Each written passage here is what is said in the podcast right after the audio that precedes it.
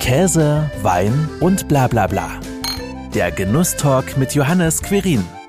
Und das Schöne ist, abnehmen ohne Zunge. Ich bin nach wie vor ein Leckermalsch. Ich esse gerne Süßes, Herzhaftes. Ich gehe da mit Geschmack und Spaß weiter ran. Wenn man den Namen meines heutigen Gesprächspartners hört, da hatte man bis vor wenigen Monaten direkt ein Bild im Kopf. Heute könnte sich Rainer Kallmund ganz bestimmt hinter seinem alten Ich verstecken. Was dafür den Ausschlag gab und wie sich sein Leben als bekennender Genussmensch verändert hat, das erzählt er mir in der heutigen Folge. Hallo, Herr Kallmund, es freut mich Ja. sehr, Sie heute Ja. im Genusstalk zu begrüßen. Ja, gerne. Herzlich willkommen hier bei uns im Saarland. Ich habe ja mal gehört, dass Sie ja auch gebürtiger Saarländer sind und jetzt in der Heimat meiner Frau. Meine Frau ist ja auch Fränkin, also Nürnberg und Co. der Umgebung. Ähm, ja, trifft sich ganz gut. Ja, viele Verbindungen, ne? Das so, Ja, ja, so, ja, so ja, klein ist die. Welt. Ja, ja, ja, ja. Ähm, Sie hatten ja schon oftmals versucht, auch öffentlich mit Joey Kelly für einen Marathon trainiert, einfach versucht abzuspecken. Alles hat irgendwie nicht dauerhaft funktioniert. Was gab den Ausschlag, dass Sie Ihre Gesundheit nochmal in Angriff genommen haben? Ja, was Sie da eingangs sagen, äh, ist nicht schön, aber stimmt hundertprozentig, ist korrekt. Ähm, es ist so, ich war ja bis 18, 19 Jahren Hungerhaken, habe Leistungssport gemacht und äh, Ort, muss ich sagen, zu dieser Zeit viel gegessen. Ich bin ja in einer einfachen Region im Kölner Raum, wo also die großen Rhein-Braunbagger, also diese im offenen Tagebau, oft 300 äh, Meter groß bin ich äh, ja aufgewachsen. Das waren einfache Verhältnisse. Ja, Lokus über den Hof, einmal in der Woche wurde gebadet. Ich hatte im Gegensatz zu meinem Freund war ich Einzelkind. Die waren mit zehn zu Hause. Da kam dann der Arzt, elfter, zwölfter in die Badewanne. Da wurde in der Waschküche gebadet. Also wie gesagt, ich war ein Hungerhaken, habe dann noch Leistungssport betrieben und bin so mit 18, 19 Jahren habe ich mir eine größere Verletzung zugezogen. Es war nicht mehr möglich, mein großes Hobby, Fußball, also auf dem Platz aktiv wahrzunehmen. Und gleichzeitig habe ich natürlich Menge mit Leckermalchen, war gut, gut, gut genährt und äh, auch verwöhnt. Und dann ähm, ja kamen die Kilos an, also in Kompanie stark, auch die, die Kalorien, die kamen richtig anmarschiert. Und äh, ich habe natürlich dann später auch versucht, die ein oder andere Abmahrungskur auch zunächst mal mit Erfolg, 20 Kilo weg, 30 Kilo weg, 35 Kilo weg, aber der Jojo hatte mich voll im Griff. Ich habe diese Kilozahl immer wieder drauf bekommen und du hast es gerade ja gesagt, das letzte war dann vor rund zehn Jahre Joey Kelly, auch mal richtig öffentlich mit RTL, mit Fox, mit großem Fernsehprogramm. Nicht, weil ich da mit dem Fernseher auftauchen wollte. Ich wollte mich noch mehr unter Druck setzen. Und das hatte dann noch einen ähm, Erfolg. Ich hatte also die angestrebten gut 30 Kilo äh, abgenommen. Joey hatte ja mitgewettet, hat ja noch den sch kleinen Schwerefanz von seinem Vater trägt er voller Stolz und das war eigentlich auch so. Wenn ich die nicht abnehmen, kriege ich das abgeschnitten. Also ich hatte so eine doppelte Motivation. Es wurde dann positiv auch abgeschlossen. Ich war happy und dann kam die große Enttäuschung. Ich weiß, in den zwei oder drei Jahren hatte ich nicht nur die 30 Kilo drauf, sondern die 40 Kilo. Das hat mich enorm, enorm geärgert. Ich habe mich äh, auch für eigentlich geschämt, auch gerade wegen Joey Kelly, der bei dieser Aktion, bei dieser RTL-Fox-Aktion auch immer dabei war, viel Freizeit geopfert hat als echter Kumpel. Jetzt stehe ich dann da, habe nicht nur die 30, sondern noch 10 Kilo mehr drauf. Und das hat mich schon enorm gewurmt. Ja, es gab, es gab dann äh, irgendwie so einen ähm, unerwarteten Impuls. Ich war mit meiner Frau, mit meiner Tochter in San Diego bei Freunden und da sind wir dann hingeflogen und dann habe ich gesagt, so, haben da so einen Tick, jetzt gehen wir mal zwei Tage nach San Francisco, dann, äh, ja, Golden Gate und die, ja, Cable Car, bisschen Shopping, Fisherman's Wharf, raus zu Alcatraz, Sausalito, die Golden Gate Bridge oder auch in die schönen Wine Countries, kennst du ja Napa Valley. Und ähm, ja, äh, in äh, San Diego war dann so ein, wie sagt man, so eine gewisse Initialzündung. Ne? Ich stehe da am Eincheck äh, Counter, weil man da ja dann so eine Stunde für ein paar Euro oder ein paar Dollar fliegen kann und hat dann da einen Leihwaren bestellt, um so ein zwei Tage Hin- und Rückfahrt einzusparen. Und da schiebt mir da von dem äh, Fluggesellschafter, der hat eine Rec so wie sagt man, Handicap-Counter nannten die sich, schiebte mir so einen Rollstuhl unter den Arsch und rollt mich da durch den Flughafen von San Diego bis an den Flughafen. Ich habe da links, rechts geguckt, hoffentlich sieht mich keiner, dass ich hier in dem Rollstuhl sitze, aber auf der anderen Seite war es auch muss ich ganz ehrlich sagen, nicht unangenehm. Ne? Dann komme ich da in San Francisco an, das gleiche Thema. Der steht mit dem Rollstuhl vor dem Flieger, fährt mich bis zum Leihwagen und setzt mich in den Leihwagen rein. Also am Rückflug das gleiche, die gleiche Prozedur und ich hatte schon weniger Hemmungen, muss ich ganz ehrlich sagen. Und dann waren wir natürlich in Disneyland, in SeaWorld, wo man dann noch mit der Elektrokarschen rundfahren konnte. Ja, das hat mir nicht ganz gut gefallen, aber ich habe mir dann doch gedacht, es gibt so viele Menschen, die wünschen, dass sie den Rollstuhl äh, wieder verlassen könnten und du könntest ihn verlassen mit ein bisschen mehr Pep, mit ein bisschen mehr Einsatz und das hat mich eigentlich letztendlich motiviert, da ernsthaft darüber nachzudenken. Dann kam noch ein Zufall, ich komme zurück aus den USA, habe dann eine Einladung gehabt von ähm, Doppelpass sonntags morgens und äh, montags abends ähm, war dann noch äh, hier bei Sky der Deadline Day, also der letzte Transfertag, bin ich also auch einmarschiert und ähm, habe dann meinen ähm, Arzt hier, der mir, ich hatte ja in der Zwischenzeit mal einen unangenehmen Bandscheibenvorfall, eine Lungenembolie, wo ich mit einem ja, Gesundheitspfleger aus Thailand zurückgebracht worden bin und das hat mir schon einiges zu denken gegeben. Und ähm, so habe ich den Arzt, der mir damals geholfen hat, als Dankeschön mitgenommen. Ne? Es gab damals die Diskussion Bayern München, Uli Hoeneß wird demnächst aufhören. Ist das alles richtig? Und dann war ich beim Doppelpass, da war dann Ebert, der Herr Stoiber als langjähriger Ministerpräsident von Bayern und der auch Aufsichtsratmitglied ist bei Bayern München. Da wurde dies, darüber diskutiert, ob das alles richtig ist, dass die ganze Struktur wunderbar, was Hoeneß da aufgestellt hat. Und ähm, wie gesagt, meinen Leibarzt für diese speziellen Dinge habe ich da mitgenommen, der viel Verdienst hat hier. Jackal Jamil und ähm, da sagte Hönes mir, willst du mal nicht ein bisschen an der Wampe tun, ne? Ja, also ich muss auch was machen. Und dann hat er mir, weil ich ja nach dem Doppelpass Auftritt Samstag, äh, Sonntags den ganzen Montag bis abends frei hatte, hat er mir äh, die Uniklinik Großadern empfohlen. Ich war dann bei einem Professor Karasch und er war Spezialist, OP, äh, auch für Marken, für Verkleinerungen, sagt, das können machen, was sie wollen. Er kam und in ihrem Alter mit ihrer Gewichtsklasse, das funktioniert nur dann, wenn sie ähm, so eine Magenverkleinerung machen. Ich bin dann zurück. Auf der Rückfahrt hat mein Arzt oder Germany gesagt, mach da, das ist gut. Fünf Tage später war ich bei äh, Werner Mang. 70. Geburtstag, unser Schönheitschirurg. Ich saß mit, hatte die Ehre mit Onella Muti, und Fritz Wepper, äh, Werner Mang an einem Tisch zu sitzen. Da waren natürlich viele Journalisten oder Journalisten der Yellow Press, die sagten, ja, Kali, willst du dich nicht mal beim Werner Mang operieren lassen? Sag ich, nee, guck doch hier, mein Gesicht, alles schön gepolstert. und für Bauch machen ist er ja nicht zuständig. Die waren weg und der Werner Mang sagt, Kali, du musst mal was, ich was machen. Sag ich, Werner, halt die Schnauze, ich war vor fünf Tagen in München. Ich war ja jetzt da oben am Bodensee. Hab ihm das erzählt und dann sagt er mir, pass auf, du kriegst von mir Post. Zwei Tage später hatte ich Fokus Gesundheitsmagazin mit den Kliniken, mit den Bewertungen.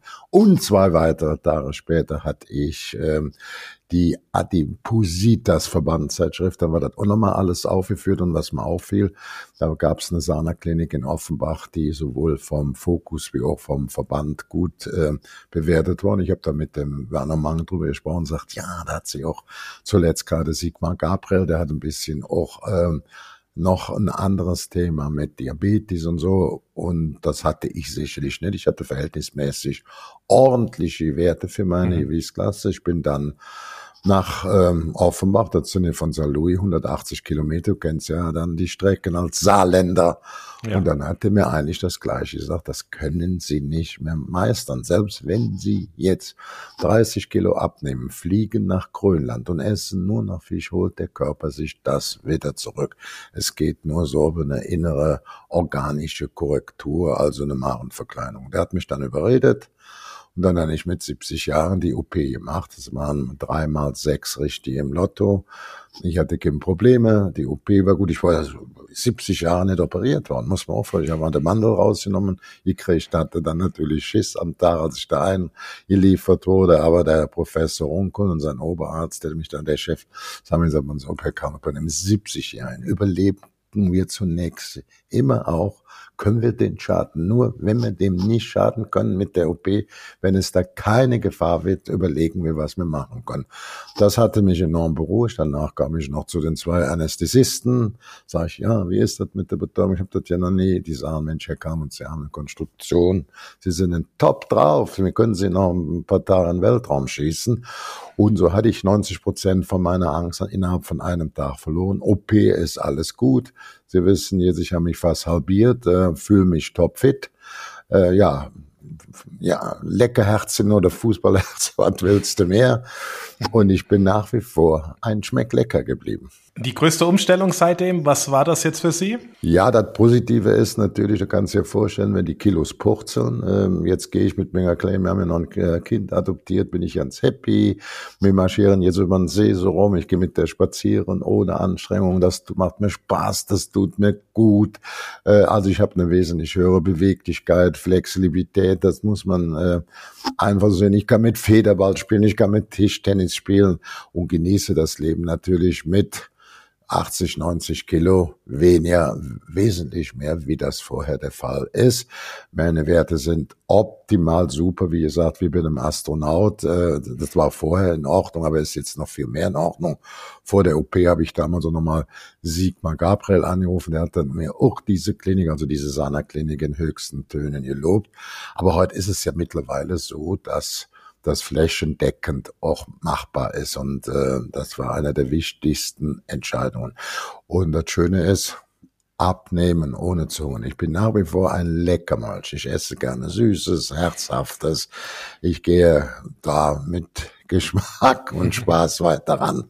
Allerdings äh, kannst du nicht mehr so viel essen. Du bist diese Lampe kommt schneller, hallo, Feierabend, der machen will nichts mehr.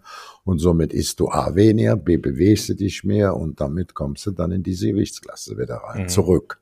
Ja, also ein riesengroßer Lebensgewinn, das, das, ja, das ja, hört man ja aus Fälle. allen Worten raus. Das freut mich natürlich sehr. Ja, abnehmen, und, hör zu, abnehmen ohne Hunger mit Appetit. Ja, das hat, gab's für mich nicht. Das gibt's nur durch die UP. Ja, also hat sich das Leben des Genussmenschs Kalmund auch gar nicht großartig verändert dann. Nur die Portionen. Ne, ich kann jetzt marschieren, ich fühle mich so, so, so, so super gut und äh, mir kleine Spaß. Ich bin ja hier, wohne hier in so einem Wendehammer in Saarlouis und wenn ich von hier fünf Minuten vergehe, gehe ich an wunderbaren Häusern vorbei. Am Ende meines Kreisverkehrs, dann komme ich an einem wunderbaren kleinen See raus. Das wusste ich vorher gar nicht, dass das hier existiert. Jetzt genieße ich das und äh, zusammen mit unserer kleinen Prinzessin, das ist ja, wir haben noch ein Kind später adoptiert, die wird jetzt bald zwölf und äh, ich bin in ihrer froh, dass meine andere fünf Kinder das akzeptieren, dass ich sie zur großen Prinzessin erklärt habe, so als alter Sack, liebt man natürlich so ein Kind dann abgöttisch. Ja, Sie leben ja im Saarland. Das haben Sie ja schon eingangs gesagt. Sie haben sich für den für Saarland als Lebensmittelpunkt entschieden. Was gefällt Ihnen denn am Saarland besonders, dass Sie dann tatsächlich da auch hingezogen sind? Ja, ich bleibe nach wie vor Kölner, Landkölner Edelbauer oder sehr guter Bekloppter, aber die Saarländer, das wirst du dann höchstwahrscheinlich noch besser wie ich, wenn du hier geboren bist, die sind ja auch alle bisschen Stimmungskanonen so kommen, so ein bisschen Richtung Kölner sind sehr nett, sind sehr freundlich. Wir sind hier super aufgenommen worden. Wir haben, wir wollten erst hier mal nur mal gucken, wie, wie funktioniert das? Wie können wir uns hier wohlfinden? Das haben wir eigentlich mehr aus der Motivation gemacht, weil uns die Jugendämter gesagt haben, Herr Kalmut, ziehen Sie weg von Köln, von der Kölner Umgebung, da kennt sie jeder. Da kann sich so ein Kind aus ähm, äh, Thailand gar nicht richtig entwickeln. Das wird für die schwer.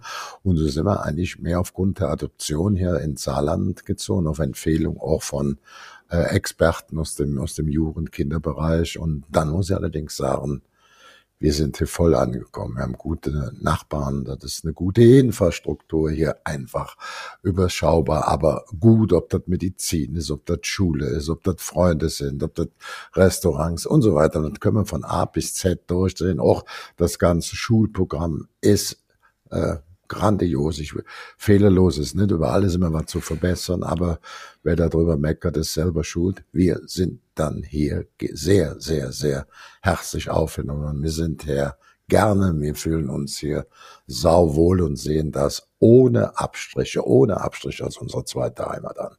Mhm. Und kulinarisch hat das Saarland ja auch einiges zu bieten.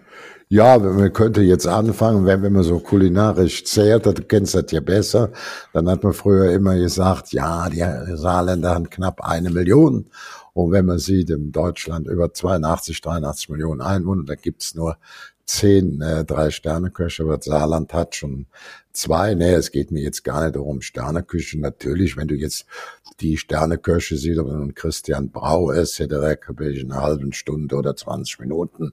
Äh, Klaus Erfurt, wir haben jetzt direkt in Saarlouis für dich, wenn du nochmal nach Saarlouis kommst, da ist ja das La Maison neu aufgebaut und da ist der Markus Stopp auch in kürzester Zeit so äh, zwei Sterne geschafft, aber bei mir geht's nicht immer nur um Sterne. Hier aus meiner Ecke heraus, kleinster Umkreis, kleiner Radius, Landhaus Teer in Elm, fantastisch, Fischfly, alles war.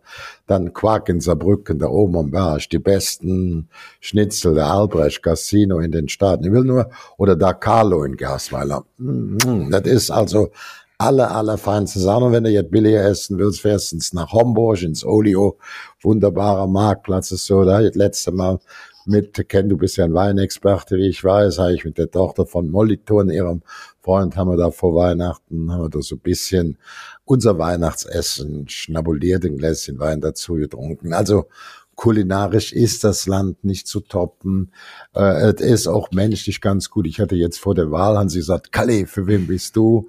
Sag ich, mache mal ganz einfach. Ich glaube, Saarland fährt mit Schwarz-Rot am besten. Ich habe da gute, gute Erfahrungen gemacht hier durch äh, meine zehn Jahre jetzt und äh, ja, und ist dann eben anders gekommen und haben jetzt nur die Roten gewonnen. Äh, ich habe das aber auch immer begründet, weil ich sage, meinem 55-jährigen wahlberechtigten Alter habe ich drei rote äh, Bundeskanzler gewählt. Das war Willy Brandt, Helmut Schmidt und ähm, Schröder, ne, Gerhard Schröder und bei von den Schwarzen eben Kohl, ne, Helmut Kohl und äh, Angela Merkel. Und da bin ich gut mitgefahren. Und im Saarland war das auch gut, was mich eben so ein bisschen überrascht. Hier werden zwölf Parteien gewählt, die kriegen zusammen keine zehn Prozent. Da kann man den Wählern nicht sagen, Mensch, Kinder, was macht ihr dann da für ein Blödsinn? Ihr wählt was, was ja keine Bedeutung hat dass ich wäre lieber, äh, mir war es egal, wer, wer Ministerpräsident war, das habe ich vorher auch DPA gesagt, nicht, nicht nach der Wahl, vor der Wahl. Ähm, mir ist es egal, äh, wer, wer dann Ministerpräsident wird, aber das ist natürlich auch ein bisschen abzulesen wie im Fußball, wenn der wichtige Leistungsträger verliert. Und kennst natürlich AKK, äh, war Ministerpräsidentin, dann ihre Karriere in, in Berlin, dann äh, Peter Altmaier, ich fand das ganz großartig, dass er mit 64, ja, der war ja gewählt im Bundestag, gesagt hat, ich trete zurück aus Altersgrenze hat Frau Schöne, habe ich mal Wolfgang Busbach gefragt, was, wie sie es dort sagt. Der großartig, dass einer das nicht nur sagt, sondern macht. Und dann ist die Schöne, sagte, die hat ein Buch geschrieben, also für Digitalisierung, für neue Familien eine super Geschichte. Dann haben wir Bouillon, hier Klaus Bouillon, auch da Mitte 70 als erfahrener Innenminister hat abgehört. Dann hier vor der Haustür Monika Bachmann, Ministerin für Gesundheit, für Soziales, für Familie, Integration. Auch wenn du dann so vier große Player verlierst, äh, dann sieht es schlecht. Also auf der anderen Seite habe ich hier in Saarlouis auch von den Roten von Anfang an sehr profitiert. Ich hatte ähm, anfangs, ich weiß nicht, ob du ihn kennst, äh, Hens als ähm, Oberbürgermeister hier in St. Louis, leider verstorben, SPD. Also ich dachte, ob das jetzt rot oder schwarz ist, super. Dann der Nachfolger, der Dämmer, auch gut. Und jetzt hier der Landrat, ähm, muss ich sagen, hat das auch äh, immer, immer ganz, ganz ordentlich. Äh, der Lauer äh, macht, also hat das sehr gut gemacht und somit war das Thema für mich, egal ob schwarz oder rot, habe ich hier gute Erfahrungen gemacht. Auf jeden Fall, in so einem kleinen Bundesland kennt man ja auch viele und die kennt meisten Politiker ja, sowieso. Ja, ja. Ne? ja, ja, ja. Man ist nah dran, man ist nah dran, man ist. Ja, man ist da sehr nah dran, genau.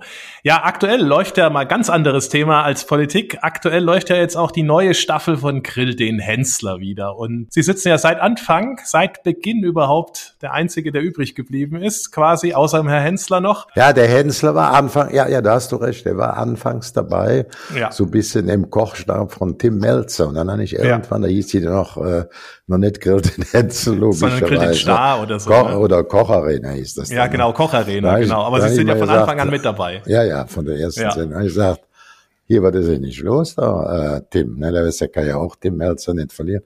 Da hast du ja einen Jungen, der hatte den mit in seinem Team gleich, äh, Manager oder Management, sag ich, der hat ja jetzt ein paar Gänge mehr gewonnen wie du. Ne, dann, äh, also das deutete sich früh an, dann hat er ja ein paar hundert Sendungen, die schnelle Nummer. Also man könnte ihn auch sagen, der Koch mit den tanzenden Fingern, also schnell. Und das ist ein erfolgreiches Format. Wir hatten jetzt selbst die erste Folge schon, die ja dann immer gewöhnungsbedürftig ist, mit den ersten drei Platzierten aus dem Dschungelcamp. Aber es wird jetzt noch viel, viel schöner, viel, viel interessanter und äh, man muss sagen, ich stimme so, wie es mir schmeckt, wie es mir optisch erscheint, wie es mir schmeckt. Das ist in der Regel sehr, sehr gut. Wenn es mal schlecht ist, dann gibt es eben noch bei mir schlechtere Note. Verliere ich beim Christian Rach, der das mehr noch aus dem Kochspezifischen dann sieht. Der ist dann nochmal nur ein Punkt oder zwei schlechter. Das kommt bei mir nur dann vor, wenn ich dem Promi nach, so die Gefühl haben, der ist ein bisschen groß spielt, ein bisschen schlampig, dann kriegt er von mir auch einen drauf, wenn er sich aber richtig, wenn er sich so angestrengt hat und Gas gibt und nicht so gelungen ist, dann wird er natürlich auch schwächer bewertet, aber vielleicht von mir ein Sympathiepunkt mehr für den Fleiß wie von Christian Rach. Aber es ist auch so, weil du gerade das ja aus der saarländischen Ecke siehst. Viele sagen, oh, zankt der Kalli sich da mit dem Rach. Nein, privat haben wir ein hervorragendes Verhältnis. Und der ist eben ähm, Restauranttester, sehr erfolgreich, er ist Sternekoch, der sieht das manchmal äh, etwas strenger wie ich, weil ich auch sage, ich gucke mal, was sagen meine Augen, was sagt mein Gaumen, schmeckt es mir. Und dann eben, wenn es einem nicht so gelungen ist und wenn ich dann feststelle, dass er sich richtig bemüht hat, bemüht hat, gibt's für mich auch schon mal einen Sympathiepunkt. Ja, früher hat man ja auch versucht, immer mal noch mit einer Extraportion bei Ihnen ein nee, paar nee, Punkte zu machen. Nee. Das war früher nicht möglich und jetzt schon gar nicht mehr. Aber schmeckt das auch tatsächlich immer, oder? Es ist wirklich, es ist wirklich schon ausgezeichnet. Man muss einfach sagen, die Kandidaten, die da sind, das sind ja auch manchmal so welche, das ist ihre Passion, das ist ihr Hobby. Und was die eigentlich alle wissen sollten, dass die Promi die jetzt die Kandidaten, wenn die ähm, da einlaufen, dann sind das eigentlich Hobbyköche, dann kennen die auch exakt ihr Gericht, was sie kochen wollen. Also im Gegensatz zu Steffen Hensler kennen die das Gericht, haben es dann auch im Vorfeld der Fernsehübertragung, ich schätze mal fünf bis zehnmal getestet. Am Tag vor der Sendung haben sie auch das Glück von einem Kochcoach, ne, dass das dann nochmal äh, noch gegengecheckt wird. Ähm, Jetzt in der zweiten, also morgen Abend oder in der zweiten ist dann der Kochcoach äh, zum Beispiel Jörn Lafer, abgewichster Hund, 27 mal chemisch reinig, der dann diesen ähm, Kandidaten natürlich noch ganz entscheidende Tipps geben kann. Und die dürfen dann auch in dieser Studioküche schon mal am bewährten Herd nochmal kochen und das alles nochmal so ein bisschen durchtesten und gehen dann natürlich gut vorbereitet in diesen Wettbewerb, in diesen Gang rein und Hensler erfährt erst paar Sekunden vorher, was jetzt auf dem Programm steht. Ne? Mhm. Die Zutaten liegen zwar dann exakt die gleichen, die die anderen noch benutzen, schon auf dem Tisch oder noch ein paar Ergänzungszutaten, aber das geht, hier hast du mitbekommen, ein paar Sekunden später geht die Kocherei unter höchstem Zeitdruck los und dann musst du abgeben. Da ist der Hensler schon. Das muss man sagen. Ganz nach dem, nach dem Motto, die schnelle Nummer, wie er das jahrelang auch in öffentlich-rechtlichen schon mit viel Erfolg gemacht hat, ist das schon grandios. Ich gehe auch, wenn ich in Hamburg bin, immer gern zu Gildenens und zwar zu dem ganz einfachen am Hafen mhm. wo es dann vor wie in Sashimi Sushi gibt. Du kannst so ein schönes gegrilltes Stück Fisch haben oder auch ein Stück Fleisch, aber diese Sashimi Sushi Spezialitäten sind dann deutschlandweit nicht zu schlagen. Also in der Fischkategorie hört er ohne Wenn und Aber zu den Top drei, wenn nicht das ist ja der Beste in Deutschland. Das denke ich mir. Ich war bisher leider noch nicht bei ihm, aber Immerhin das ist auch ist mal noch Hafen, was auf dem ist im Hafen. Ist ja. direkt im Hafen. Ja, super. Was macht denn ein Tag aus, der Sie komplett erfüllt und glücklich macht? Ja, wenn, wenn, äh, meistens sagt man, oh, das Wetter schön kann, aber wenn alles gut ist, kann es auch mal Pflastersteine regnen. Ne, lecker ausschlafen, schön. Äh, das kann dann noch bis acht, bis sieben, bis neun sein. Dann am besten mit der Familie ein bisschen frühstücken. Das geht natürlich durch die Schule auch nicht immer. Aber jetzt haben wir wieder Osterferien und dann den Tag genießen. Schön abends noch uns was entweder ein Gesellschaftsspiel oder Fernseh gucken oder auch mal im Laufe des Tages gehen wir vermutlich äh, da äh, Silvia Wester nach V-Bahn, da auf die Insel, V-Bahn oder wie ist es? Da gibt's irgendwie so ein Käsetreffen. Ich werde das mir mal angucken heute, ob nicht so viele Leute da sind. Aber wie gesagt, äh, Saarland ist ein wunderbares Land mit vielen Möglichkeiten für Kinder, nicht nur Zoo oder andere Freizeitattraktionen. Die geht man natürlich gerne mit meiner kleinen Prinzessin noch, hat natürlich ihre Freundin, Papa ist dann immer an erster Stelle, bin sich an fünfter, zehnter meine Frau, die sonst bei meiner Tochter, der Nisha, der erste alles. Es ist bei diesen Spielen auch schon mal ähm, sie hat selber damit bisher abfinden können, schon mal Platz zwei oder drei, aber ab abends oder morgens, wenn es an ernsthafte Themen geht, ist dann meine Frau, dann meine Silvia, die alte Fränkin, trotzdem die erste alles, also die erste Frau am Platz für sie. Ja, herzlichen Dank für Ihre Zeit und ja. vor allem auch für Ihre Offenheit. Ja, das hat mir Spaß gemacht. In diesem Sinne auch alles, alles Gute ins Frankenland. Toi, toi, toi. Tschüss, frohe Ostern nochmal. Das war Käse, Wein und bla bla bla. Der Genusstalk mit Johannes Quirin. Dir hat dieses Gespräch gefallen? Dann abonniere den Podcast, um keine neue Folge zu verpassen. Bis zum nächsten Mal.